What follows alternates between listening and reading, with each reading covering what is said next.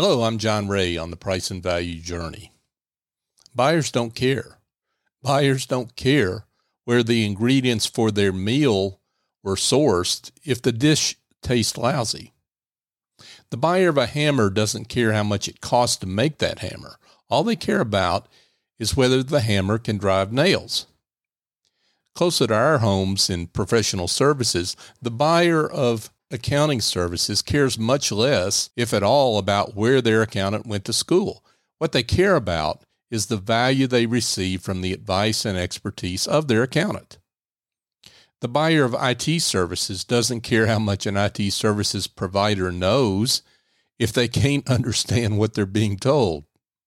The small and medium sized business buyer of consulting services doesn't care about the consultant's past big firm engagements with major corporate clients. What they care about is the value of the changes for the better that they'll realize themselves in their business from the work of that consultant. Buyers don't care about inputs. Buyers care about the value of outcomes they receive.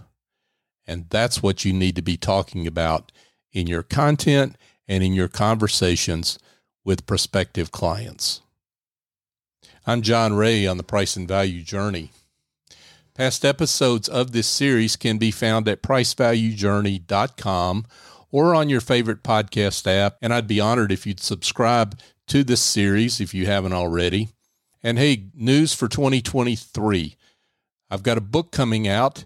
It's called The Price and Value Journey Raise Your Confidence, Your Value, and Your Prices to grow your business using the generosity mindset. If you'd like to know more, you can send me an email, john at johnray.co. Thank you for joining me.